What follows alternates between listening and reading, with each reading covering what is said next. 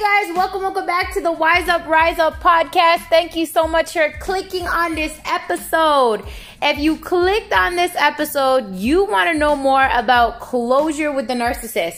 The reason why I wanted to talk about this topic is because at the end of the day, that's all we really want.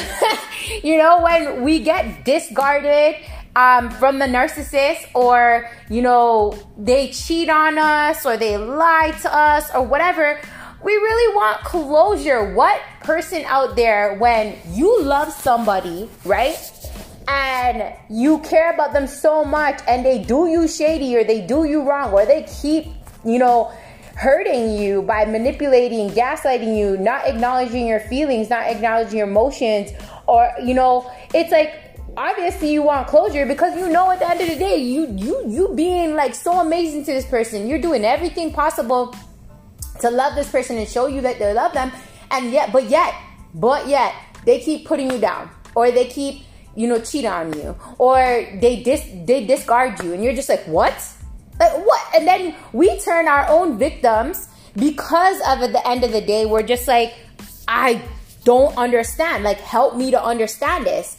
And then we're just like, because we don't get an answer on figuring out what we did wrong, we automatically turn around. We're just like, but I don't get it. Is it because I'm fat? Is it because, I, you know, I'm not good enough? Is it because I didn't do this, right? And then we turn our own victim. Listen, listen. I'm here to make this video to explain it to y'all and break it down. You know, the narcissist has a personality disorder. They have a disorder. Now, a lot of people understand, don't understand if they have a disorder, why aren't they getting help, or, you know, will they ever change? No. The reason why a narcissist will never change is because they don't think that they there's anything wrong with them. They don't believe anything's wrong with them. They don't believe that they need to change, because at the end of the day, what they have done is they have learned how to departmentalize their true their their true emotions when it comes to love, when it comes to empathy, when it comes to pain.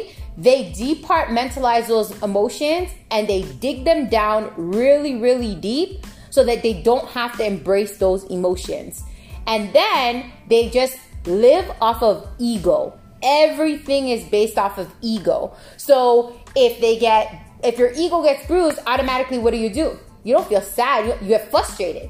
You get angry, you get annoyed, right? You don't go through any of those sad, uh, em empathetic emotions. No, you, you get angry, you get frustrated. So with them, now when you want closure, you're crying. This is why when you cry, it, it, it bothers their inner demon. They get upset, they get frustrated, because at the end of the day, they don't, they, they're not tuned in and tapped into that empathy and that sadness, right? So it frustrates them, it angers them. So with a narcissist, you can't get closure with somebody who doesn't have empathy for you. They don't feel empathy for you because they don't see that their their ego doesn't allow them to see that they're doing anything wrong to you. So that in their mind, you're the problem. Something's wrong with you. Why are you? I remember when, you know, I would cry or get upset, you know, of what something my my ex-narcissist did. He'd be like, why are you acting like a dumb bitch? Like, why are you crying? Stop crying. Like, you're just acting stupid.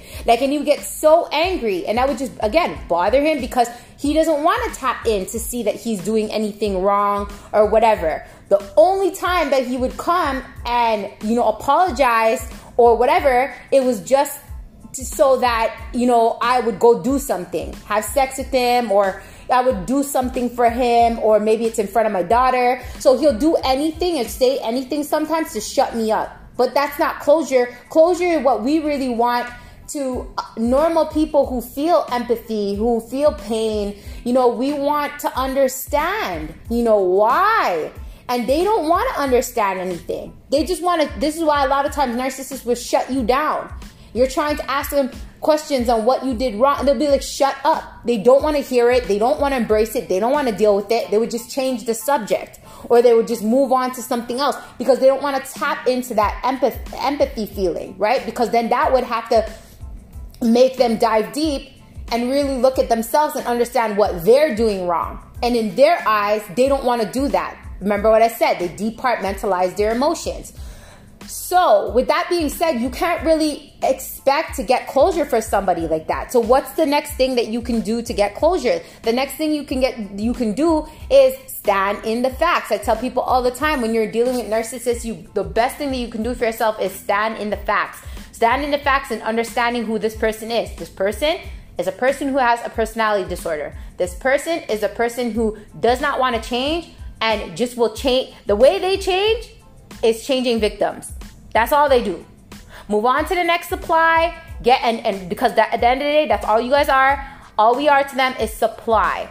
Supply either from sex, money, attention, like for you to feed their ego, whatever.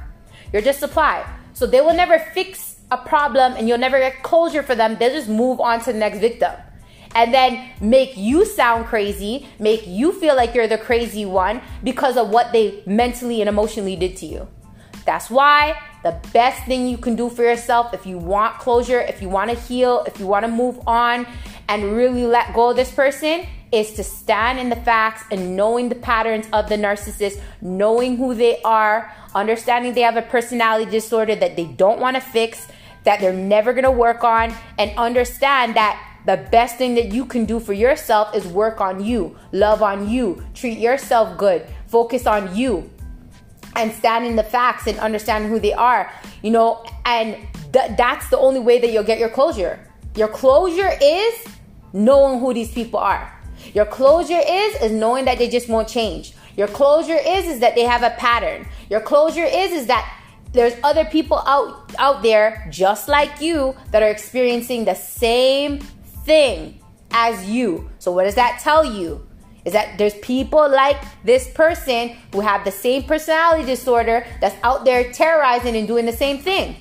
So that's your closure right then and there. Y'all wanted closure, I just gave it to you. I just gave y'all tips and tools and understanding how y'all how you can get closure and how you're never gonna really truly get that closure that you want from that specific person.